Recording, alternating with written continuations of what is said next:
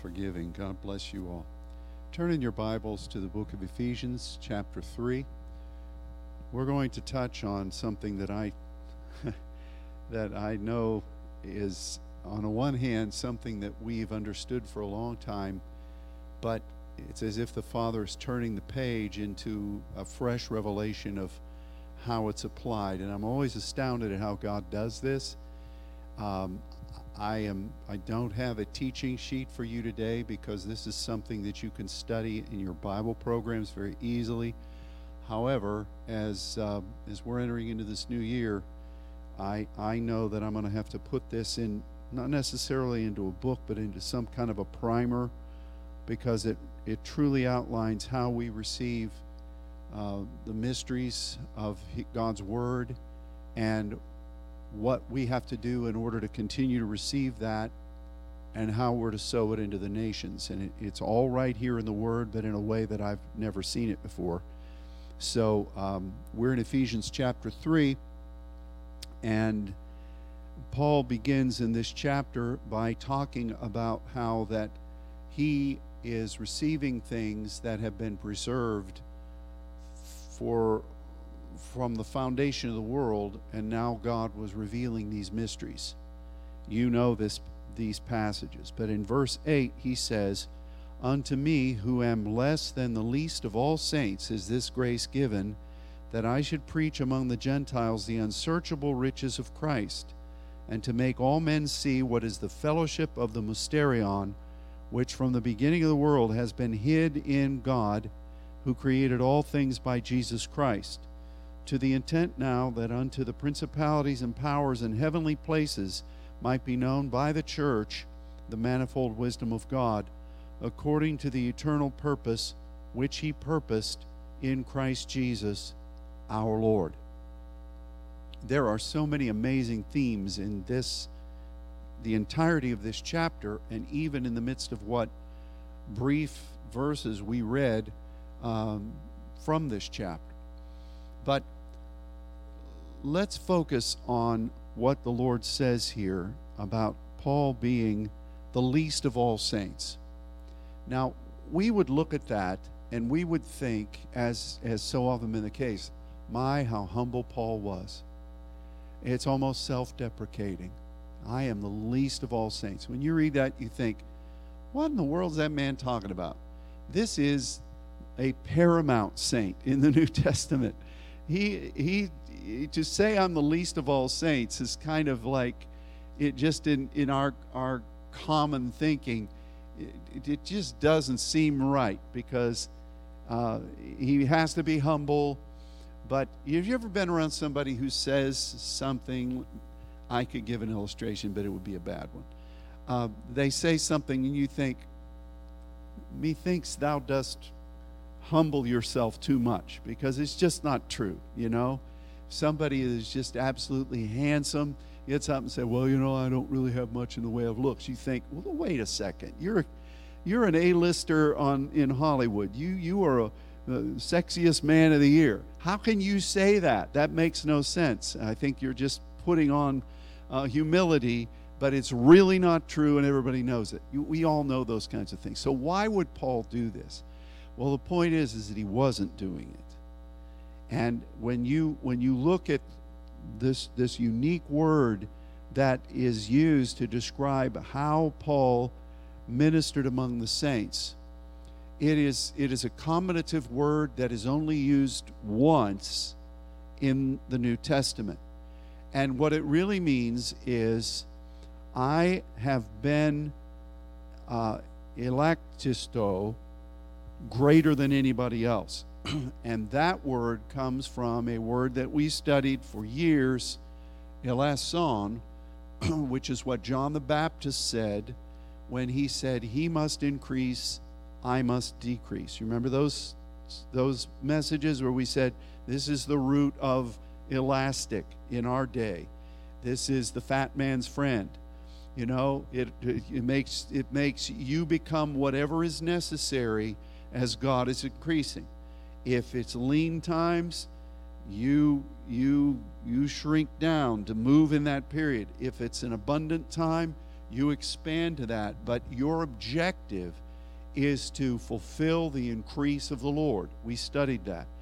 That root was also used only to talk about us being created as a little lower than the angels. Remember that? We talked about in the Old Testament, it's a quote from the Old Testament, and there it means you stay hungry. In the New Testament, just that direct quote means that you are willing to adhere to whatever is necessary to fulfill the way of God. And that's what separates us from the creation of the angelic. Angels know how to obey. Thank God they do. Angels know how to take the word from the throne and to fulfill that word. God created us so that we might partner with Him. God created us so that we might become whatever He needs for us to become, so that we can, in partnership with Him, fulfill His will. We understand those things. That's been our, our, our watchword over the years, and we tried to, to be that. So when, when Paul the Apostle speaks about being the least of all saints, he is using that word to say, I have done this, I have made sure that I have done this more than anyone I know. Not to be prideful. It's like when he said, I thank God I speak with tongues more than you all. It wasn't a, con- it wasn't a contest. He was saying, I know this is something that I should do, and I have made it my goal to do this to the very most uh, powerful uh, way that I can. So look at the context that Paul says. He says, you know, God is revealing these things. He's he's revealing revelation and he's showing me bit by bit. That's in verse 3 of how this is to be. And then um, other ages wanted to know this, but they couldn't. But in this time frame, God is revealing these things, and not only is He revealing them, He's throwing them open to the entire world, to the Gentiles. And I have been given a grace from God to go throughout the world and preach these unsearchable riches. And so, with that, I have decided that I have to be an adherent to becoming whatever God wants me to be. In fact, I'm going to do this more than anybody else, not in competition, but I'm, I'm going to serve the Lord. And I hope that that's your cry too. I'm not comparing myself with other people. I want to be the best that God created me to be. I want to serve Him to the fullest. And, and I don't want to be in the back, I don't want to be in the middle. I want to be right up at the front. So that's what Paul is saying here. It's not a self deprecating description. He's saying, I'm embracing this eleison and I am fulfilling what God created me to be as a man, which separates me from the angelic. To which of those angels did he say, Sit at my right hand, and I'm going to make your enemies your footstool? This is the key to this to say, Here am I use me, serve me, and I'm doing my best among the saints to be this better than anybody else. I think that should be our cry, not from a prideful standpoint, but but to be this. You know, I know you've you've had many different pursuits in your life. If you really want to be good at something, you don't want to be good halfway you want you want God to say, "Well done, you good and faithful servant." I don't see God saying, "Well done, you middle of the pack, lukewarm person." I mean, that's not there. You strive to be everything God wants. And in in the capacity of being this individual as God is increasing, you're willing to expand or contract in whatever way God wants. And to me, this is the key to being able to receive the mysteries of the Lord, to partner with God in the fullness of His mystery. And it's the key to being able to go out and to speak this gospel into the nations. And it's the key to be able to, in the church, depict these eternal principles before the principalities and powers in heavenly places. This thing that Paul said, first of all, being a saint, but being a, a saint who's willing to become whatever is necessary for God to do his will. This is the essence of what you and I are called to be. And, and so I'm very grateful that God has shown this. Now, we're going to expand on this, and, and to me, this is what we're going to expand on is just amazing to me. Uh, and I, I'm just so grateful to the Lord. And I think He's showing this now because we're on the verge of going into this breakthrough. We've been faithful in the small, in the least, and that's a derivative of this word. Now He's going to give us an expansion of rulership. But notice that He says, back again in verse 8, that I am able to preach among the Gentiles the unsearchable riches of being an anointed son, being Eh, uh, Christ like. Unsearchable is, is an amazing thing. It doesn't, it doesn't really just mean that you'll never have an end to what you find, even though that's true. It means that eh, when you, when you look at where this word was used throughout the Greek culture, it was like a gift from God. And several times they use this word to say, This divine gift was here, and there are no tracks around it. There's no indication anywhere of how it got there. You can't say that some man brought a pathway to it and whoosh, here it is. It's, it's something that is unsearchable. God has brought this. It, it's not because of your intellect. It's not because of the, the shoulders of giants who went before. God has said, it's time to show this, and here it is. I think that's amazing. Now, of course, we are reliant on those who have prayed. We are reliant upon those who have paid the price and prophesied. We are reliant on the things that we've learned. We are reliant upon the line upon line. We are reliant upon all those things. But when God is pouring out his mysteries now, he is saying, Here's something that I'm going to do. My glory is going to be shown. Nobody is going to be able to take credit for this. And this is where the church has problems. Have you ever heard before? Well, we've never done it that way before. Well, good. God's probably in it. well, that's not the way I was raised. Well, that's not what I'm used to. That's not what I'm comfortable with when God brings an unsearchable riches, He doesn't ask your approval.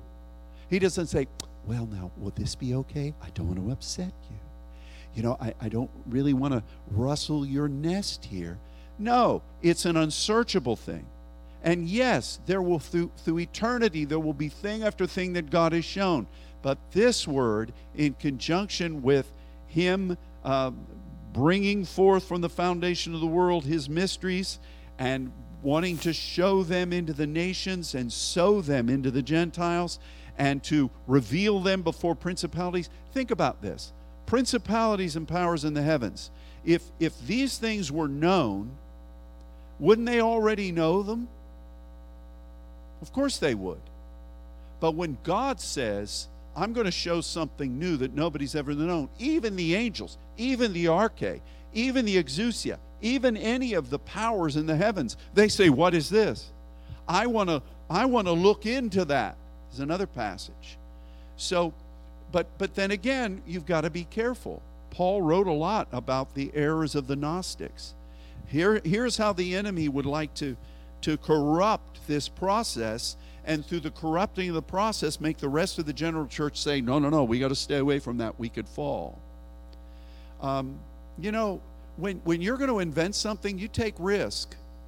You, you try to be wise, but you don't listen to everybody else and say, you know, I wouldn't do that if I were you. Um, so, yeah, the enemy recognizes this principle and he says, How can I mess this up? How can I deceive people? How can I get people like the Marcionites in the ancient days or, or the Gnostic flow to, to delve into doctrines of devils? You see, God is revealing things. And how do we safeguard ourselves? We stay in prayer. But beyond that, beyond that, we stay true to the Word of God.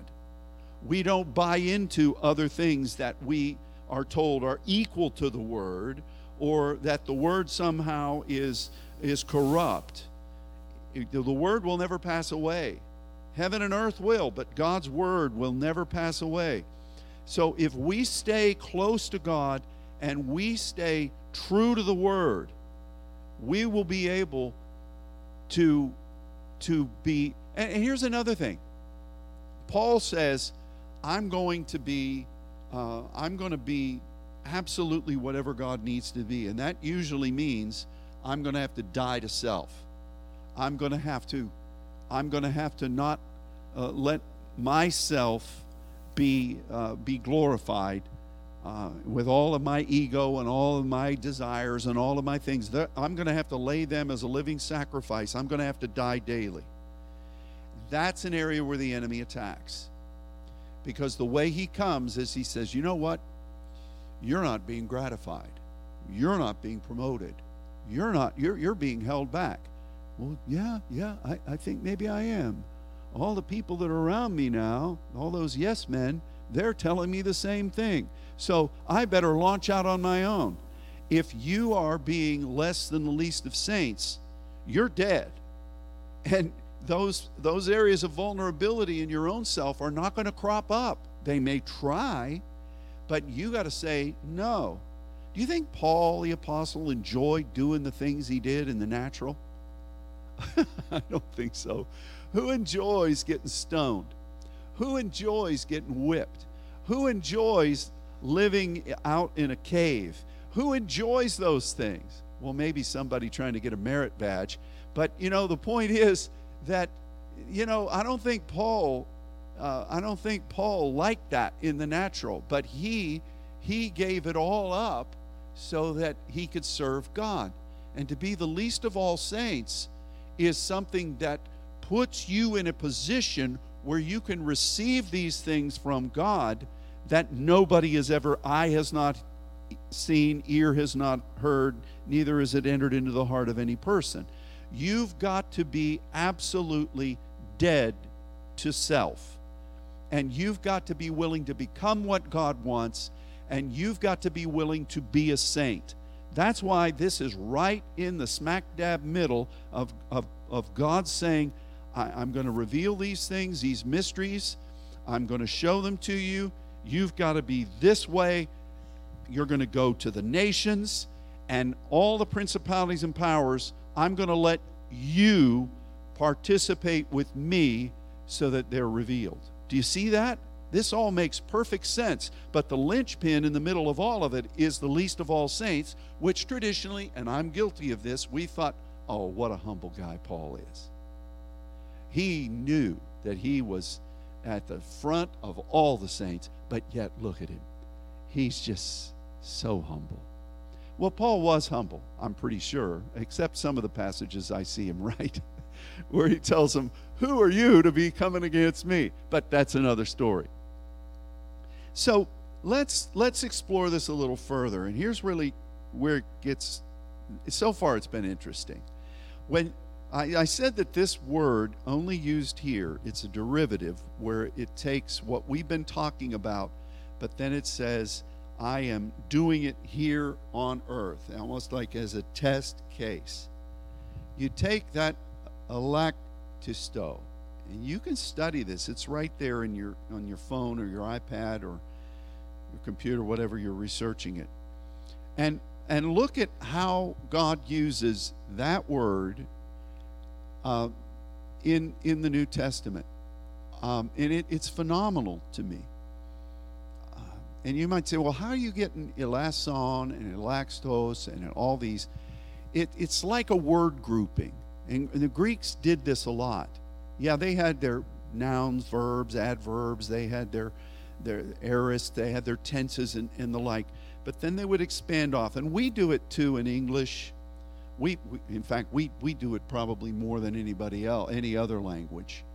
Um, the French really don't because they don't want to corrupt their, their language because it could spill off and then you would never recognize it. But we as English people, we create words. And um, that's, that's a good thing. Um, but, but all of these words are from that same root uh, I must decrease. Now, in 1 Corinthians 15 9, Paul speaks again about who he is among the church. Here he says that he is the least of the apostles. He uses this term.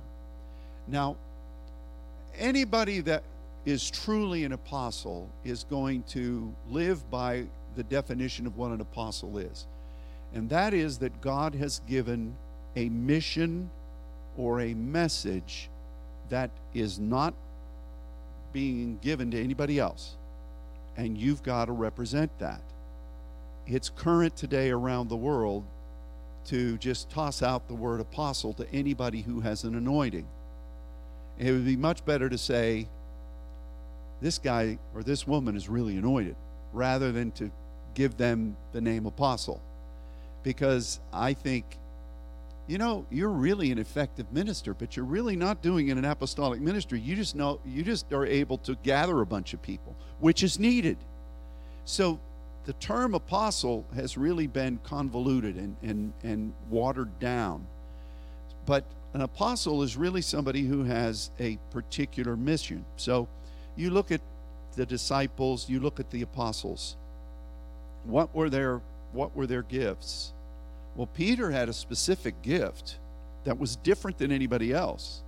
In fact, when he asked the Lord, What are you going to do with John over there? I know you two are close. And Jesus says, What's that to you? You know, John did some things that nobody else did. Apollos came along. He was an apostle. And he he was teaching, watering. He was bringing about something that Paul said, you know, that's really not my my real mission. I could do this, but that's not, I'm breaking the soil. I am sowing seed into new land among the Gentiles. Apollos is coming and he's watering. And so, and, and through that, then God would move. So, this wasn't a competition among the apostles. This was Paul saying, you know what? I am doing as good of a job as I can to be an apostle. In fact, if, if you're going to take responsibility for an apostolic message, you can't take anything for granted. You've got to continue to sow into what God has given you to do, and you got to take great pains not to compete with anybody else and to do what you're supposed to do. And because if you try to be like everybody else, you're not going to be anything. But if you take responsibility for what God has given you to do, then and you do it to the best of your ability, then you'll have success before the Lord. And you could say, Here, Father, I, have tried to be the good and faithful servant.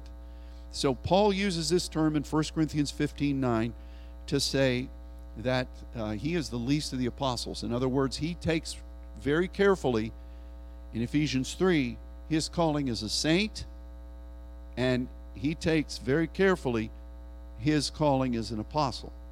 That's a a really unique thing to to keep close to us. We're going to look at four other passages and we'll do it quickly, but every one of these is laden with incredible meaning for us. And, and as we see it, we're going to see how God is going to use you in the days to come. The first one is in 1 Corinthians 6. And Paul says, something very interesting here. And, and this is about the name. Well, maybe, you know what? I tell you what, just keep, keep your thumb there. Let's look at how Jesus used this word. And, and, and then we can come back to hear what Paul's saying because this is so important. Matthew 25, particularly verse 31. We're going to look at this uh, because this is another one that has been sincerely uh, miscast. Uh, Matthew 25, if you want to turn there, and he says in verse 31 when the Son of Man, oh, oh wait, no. I'm sorry, there's just so much here. Uh, right before this, he's talking about the parable of the talents. And Jesus talked about this twice, but in two different ways in the Gospels. One is this one where you've got talents that have been given to three different individuals. In the book of Luke, it's a, it's it's the same theme, but it's a totally different aspect. And he says he calls ten servants in the book of Luke, and he gives ten pounds, and he tells them to sow them because he's going away to inherit a kingdom. And so, but right before this passage in Matthew 25, Jesus is speaking about that. So in verse 31, he says, When the Son of Man will come in his glory and all the holy angels with him, then he will sit upon the throne of his glory, and before him shall be gathered all nations. Nations now. And he will separate them one from another as a shepherd divides his sheep from the goats. He'll set, set the sheep on the right hand, but the goats on the left. Then this king, who's the king? The Son of Man in his glory with the angels. He's talking to what? The nations. Let's see that. The king says to those on his right hand, Come, blessed of my Father, inherit the kingdom prepared for you from the foundation of the world. I was hungry, and you gave me meat. I was thirsty, you gave me drink. I was a stranger, you took me in. Naked, you clothed me. Sick, you visited me. I was in prison, you came to me. Then the righteous answering said, Lord, this is the righteous. When did you we see you hungry and fed you, or thirsty, gave you drink? When did we see you a stranger, took you in, or naked and clothed you, or when sick or in prison came we unto, unto you? And the king shall answer and say, Verily I say to you, inasmuch as you have done this unto one of the least, there's our word, of my brethren, you've done it to me. Then he turns to those on the left and he says, You haven't had any part in this at all. You're done. What does this mean? When the king is talking to those on the right hand, and he's talking about the nations, and he's talking about the kingdom that's been laid out from the foundation of the world. Well, this is interesting. What is it exactly that he says? He says, hungry, thirsty, stranger, naked, and prison. This is a progression of, of how we accept, how we accepted the mission from God, and how any nation we've gone to has accepted the mission. These terms are so amazing, and Jesus speaks about brothers who have been the least, who have been electos, this very specific word. Now, how has the church interpreted this? In a philanthropic way, in a, in a benevolent way. And that's always good. You know, we think about the sick, we think about the hungry, we think about the naked, we think about those that need these things. And we should be blessing them, but that's not this context, and that's not what Jesus is talking about. Let's look at this. First of all, the first thing that we began to sense here when before God changed us was a hunger for something that we didn't understand what it was. There's got to be more. There's something that you have. Um, I, I, I, you want to change me. I, I need to embrace something beyond what I've been. The next thing is he called us to pray and fast, a thirst to commune with God, because thirsting always speaks about communing and fellowshipping we started to seek the Lord. And then we started to have a desire to go into the xenos, into the nations. We started to think, you know what? There's, there's something beyond this place. Yes, you're establishing this, but there's something beyond this place, and we've got to be willing to pray about these nations. We've got to be lo- willing to look past our borders.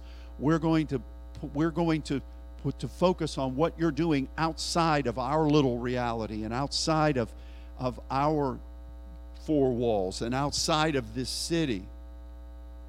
And then God says, All right, if you're willing to do this, I'll, I'll give you a mantle. I'll cloak you for this. I'll clothe you for this. And then, um, what does it mean to be put in prison? We read about this. Well, if you look at what that word really means, it's prison. I understand the translators, I, am giving them grace here. But this word just means to watch over. The initial use of this word was for a shepherd watching over a flock. And then it extrapolated there are rules that you have to observe to keep this flock healthy and safe. Make sure you are following them. And then that went into society. How do we preserve a city? How do we watch over the city? What are the rules for commerce? What are the rules for the military? Seems like we've forgotten many of those in our country today. How do we keep ourselves safe? How do we keep ourselves secure? Well, don't worry about it. There's no problem with that. But, you know, for any society, you've got to guard over the things that preserve you. And then if there are people that are miscreants or people that are not going, uh, willing to abide by the rules, you put them someplace and you keep a close eye on them. That's how prison came out of this. But that was the last resort. The main word here is show them how to function, shepherd them, teach them to flow in what they're supposed to be doing. And that's what Jesus is saying to the people at the right hand, the least of his brethren, those who have electos, that, that commission, they become whatever he's needed them to do, to be among the nations. And that's why when he comes in his glory and the angels are with him and he's sitting on the throne and he gathers the nations, he speaks first to those at the right hand and saying, You know what? You, you did this. And he goes down the line. Now they're there. We, we have the privilege of reading about it. Hopefully, we'll remember this. Hopefully, we'll be up there and on the right side. Will they say, Well, how did we do this to you? Every one of these things you're doing, you're doing for me because I created this place. I created all these things. I created these to partner with you. And as you've served me in the nations, you haven't done it so you could got, get your own kingdom, but I'm going to give it to you now. You've done this for me. Isn't that wonderful? I think that's amazing. But the key to it all, how are these people on the right hand? The, you know, I'm sure in, initially they're interpreting it. You know what? I, I am I'm all in favor of prison ministry, but I didn't do that. You know, I I didn't see any naked people. You know, I did give my clothes to Goodwill. I did give some money for helping families in need, but I didn't. They're asking those things, and Jesus says, You don't really understand. You are doing this to me, and it's on behalf of the nations, and it's on behalf of the kingdom. So, not to go too far with this, even though this is powerful, every place that we've been called to go in the nations, We've had to sacrifice to go there. You have. And when we've gone, we've found people who, first of all, say, What? We want the Word. We've heard this teaching. Come and show us. That's the first thing. They, they first communicate hunger. We go there. What do we teach them? We preach out of the Word and we tell them how to pray. We tell them how to commune with God, how to fellowship, how to drink from His fountain, how to know Him. What do we say then? You, you've got to be willing to not only embrace us, we're coming from another land. It's funny, some nations have been more than willing to accept us, others have said, We don't trust anything coming from America. We don't want you there. Some nations say, We know more than America. You're just a young upstart. You're only 200 and whatever years old. We've been here for for thousands of years. And but then others have said, "Oh yes, we want to be like you." That that that whole issue of xenos is is very important. Um, from, and and what did the Bible say about from, uh, people? Uh, I'm going to come to you with stammering lips and an unknown tongue. People will come to you that are from other places and and they're going to bring the word that is so important it's right there and then they'll want to be clothed by you let us If, if you have two cloaks, give one away. That's what the Lord said. When you go out, you give to them. Um, but let us grab the hem of your garment. Let us be called by your name. Let us not be like you, but teach us, as Paul said, to follow Christ as you follow him. We'll embrace this mantle, we'll embrace this covering. As he said to uh, the, the, the seven churches, don't you know? You say you're rich and have need of nothing. You need to be naked before God and to receive a fresh mantle. That's that's there. And then let me show you what you need to do in your terio, in your histeme. Let me show you what you need to be uh, embracing from the word. And you're going to have to shepherd this, you're going to have to watch over this. And this is just the progression that the Lord is speaking to the electos on the right hand in front of the angels when the Lord comes with the nations there. This is the kingdom. But the essence of it is, is becoming the least of the saints, the least of all saints, the least of the apostles, to be that. I, I think that's incredible.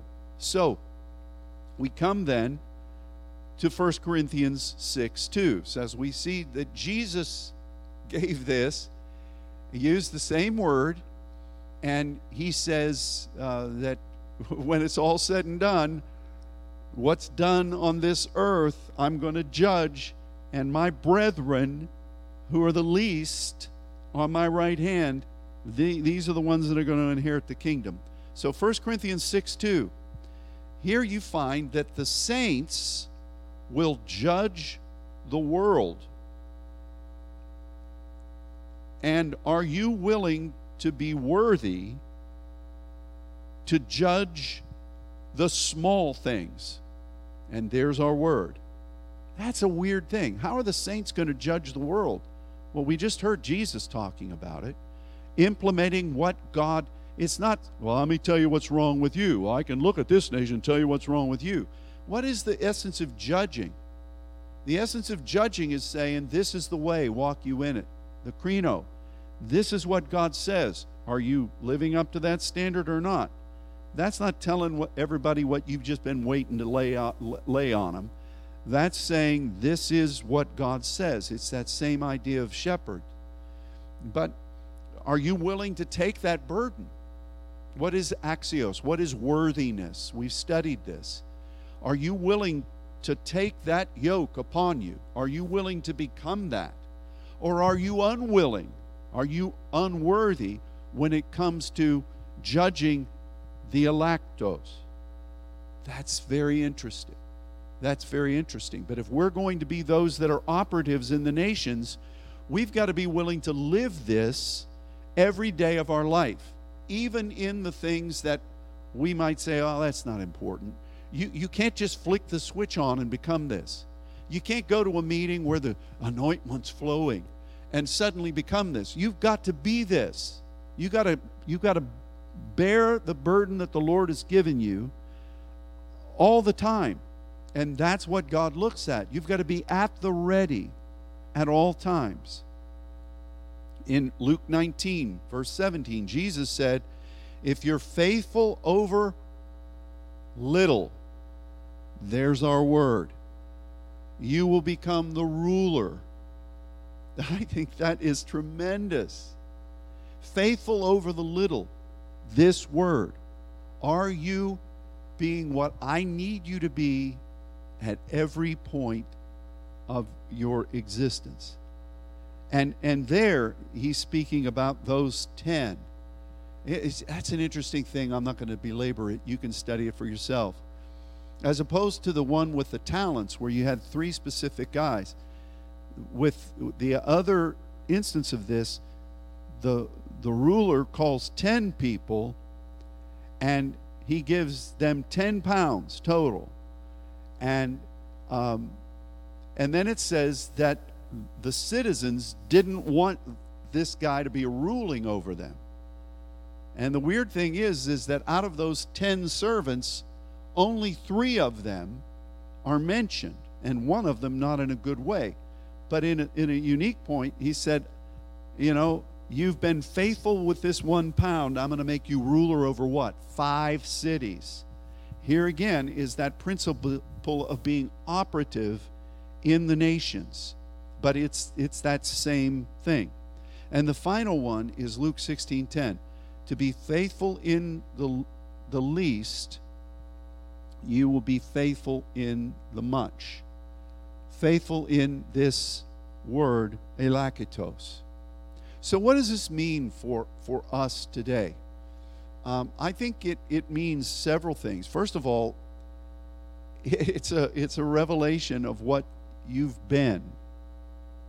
And as, as we know that the, the, the measure of breakthrough is upon us, the doors after this COVID shutdown are going to be open for a season. And we've got to go. We've talked about breakthrough. We've talked about stepping into a new dimension of service to the Lord. We, we've talked about being uh, filled with anticipation to hear what other doors God's going to be open in conjunction with the doors that are already open. We've got to be faithful to serve, but with that, we've got to see that we've got to we've got to be flexible. We've got to be willing to do what God says. We've got to listen to him to not stretch ourselves into places we don't belong. And that's the problem with with uh, elastic. You know, it, it, can stretch, but it can stretch beyond what you where you should be. The problem with that was when when that place you shouldn't be let go, it hurts when it snaps back on you. I don't want that. So, um, you know, this is important for us to see and, and I end with this just this brief summation. What did we see out of Ephesians 3? We see the need for us to, to serve the Lord to the best of our ability in becoming exactly what He needs us to be, because that's how He will increase. Now, some some uh, there's some folks in France that get antsy when when I say that because they say, no, no, no, it says first you must, he's going to increase and then we do this. Well, it's kind of like a wheel. The Bible says, draw near to me and I'll draw near to you. God is going to increase, but the point for us is, yeah, we can rejoice and blow the shofar over that, but if we're not decreasing, we ain't going. I want to be with him, don't you? So Paul is saying, I'm trying to be this to the best of my ability. God has put this in motion from the foundation of the world. Now He's given me this calling, which I want to be the best of the apostle that I can be. And I'm not worried about anybody else. I just want to be the best that I should be. And and and um, and God's going to open these doors into the nations, and and this is going to happen among the Gentiles, and and the principalities and powers in the heavens are going to be watching because God's going to be doing things that have never been done before and but they're going to line up wonderfully with the word. That's that's really where we are right now. So you have the saints you have the apostles you see the end game the end result when the lord christ comes with his glory with the angels and he sits on the throne and the nations are all gathered and those on the right hand are the least of his brethren, the elect, elachistos, and they are there. And he's saying, you know what? Here's a progression of six things you've done. Why six things? Well, first of all, that's the number of mankind. And this is what you've done, but you've done it for me. I'm, you're, you're inheriting the kingdom. You, you've brought the word. You've received the word, you've brought the word. You've fellowship, you've taught in prayer. You have shown forth this into nations that were not your own. You have accepted the mantle, you've extended the mantle. You have taught them how to govern in the kingdom and to be careful stewards of the word, of the mysteries, and of the people, and of the city, and of their nation. You've made them into gatekeepers. These things you've done You've done them unto me. And who is he speaking to? This group of elachistos that are on the right hand. I, just think that's wonderful. Do you think that Jesus lacked for words? Or do you think that the divine author chose the exact word that needed to be used? Well, of course he did. Now we can read it. We can say, oh, the least of my brethren. That just means they're humble. Oh, bless their little heart. Or we could say, what does that word mean? How else did he use it? Why did he use it? Well, that makes this picture a totally different thing, doesn't it? So we see what's coming. The point is, and it's not far away, where are we now? Where are we now? We're being given the nations. We're being given a responsibility for the kingdom. We're being given these wonderful things. You know, and I would also say, I said I was ending, but this is just the last part of the ending. I would also say that anybody that's doing this for the Lord, you know, not only did he say, I was hungry, or, you know, I was thirsty. But he said, you know, you didn't do this. And, and I would think that anybody that is receiving these kinds of ministries would do their very best to say, I'm going to stand and support this release of the word. I'm going to sow into that. I, am because I know that it's of the Lord, and I don't want to be negligent in supporting that.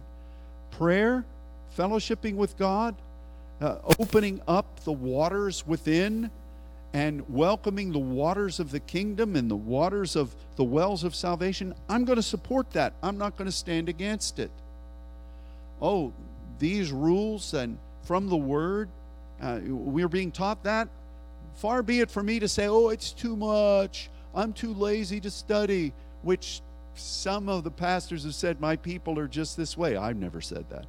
But some of the pastors have said those literal things.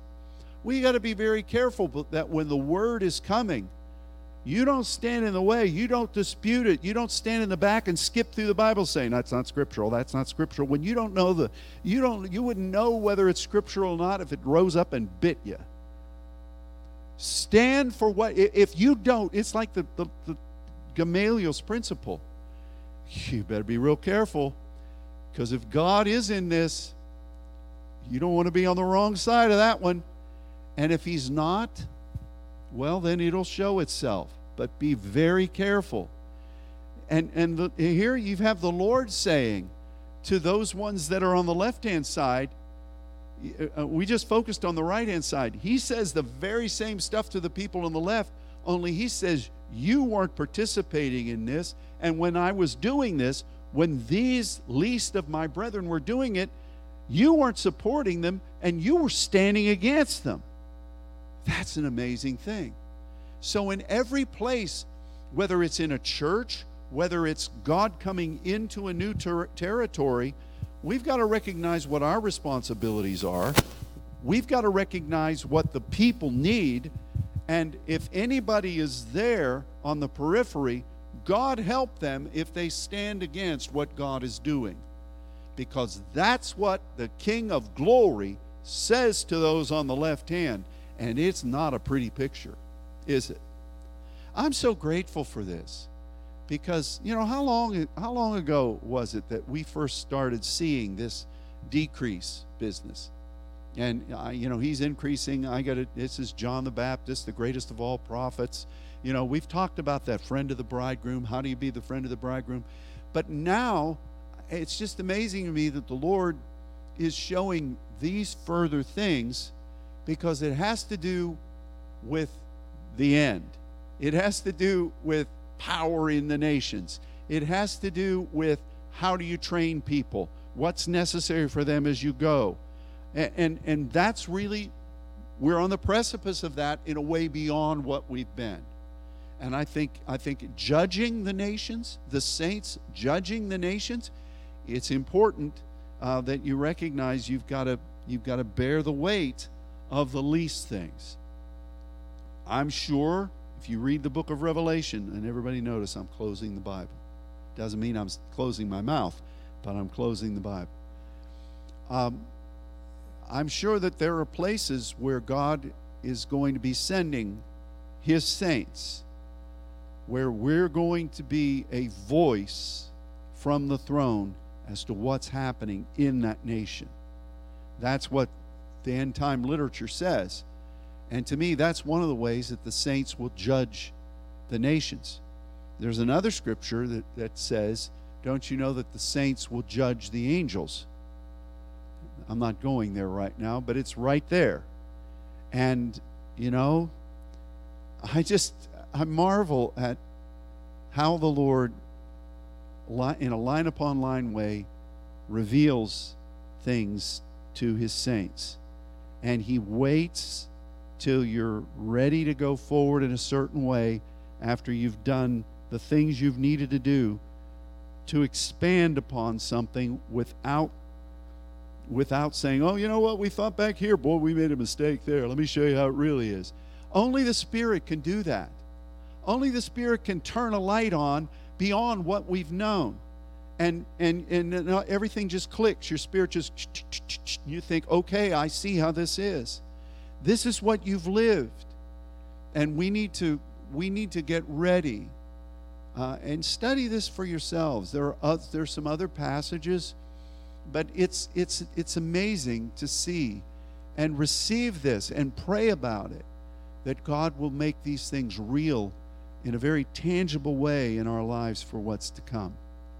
So we come before this table of communion today, and um, this is a very important time, the very end of November going into December. Um, that's not revelatory, but but we're we're already poised to move forward. And I think we come to the table, we need to give thanks for what God has done, for how He has brought us to this place, for the privilege of being able to partner with Him. But we need to receive from this table of grace the power and the dynamic of being sons in ways beyond what we have known so that we can serve Him in His increase. Father, I thank you for this. I thank you for your word. I thank you for uh, just the, the marvelous way that your Spirit guides us. And Lord, as we come into a time of singing and worshiping, I, I pray that you will guide us. And, and Lord, help us to minister to you. Help us to meet with you today so that you can continue to do what you brought us here to do on this beautiful morning. And Lord, at, at the time then when we're directed to come and partake of communion, I bless these elements. I pray, Lord, that you will give us your grace. Help us to receive exactly what you want to impart to us on this communion day at this table of grace. And for this, we give you thanks and we ask it all in Jesus' name. Amen.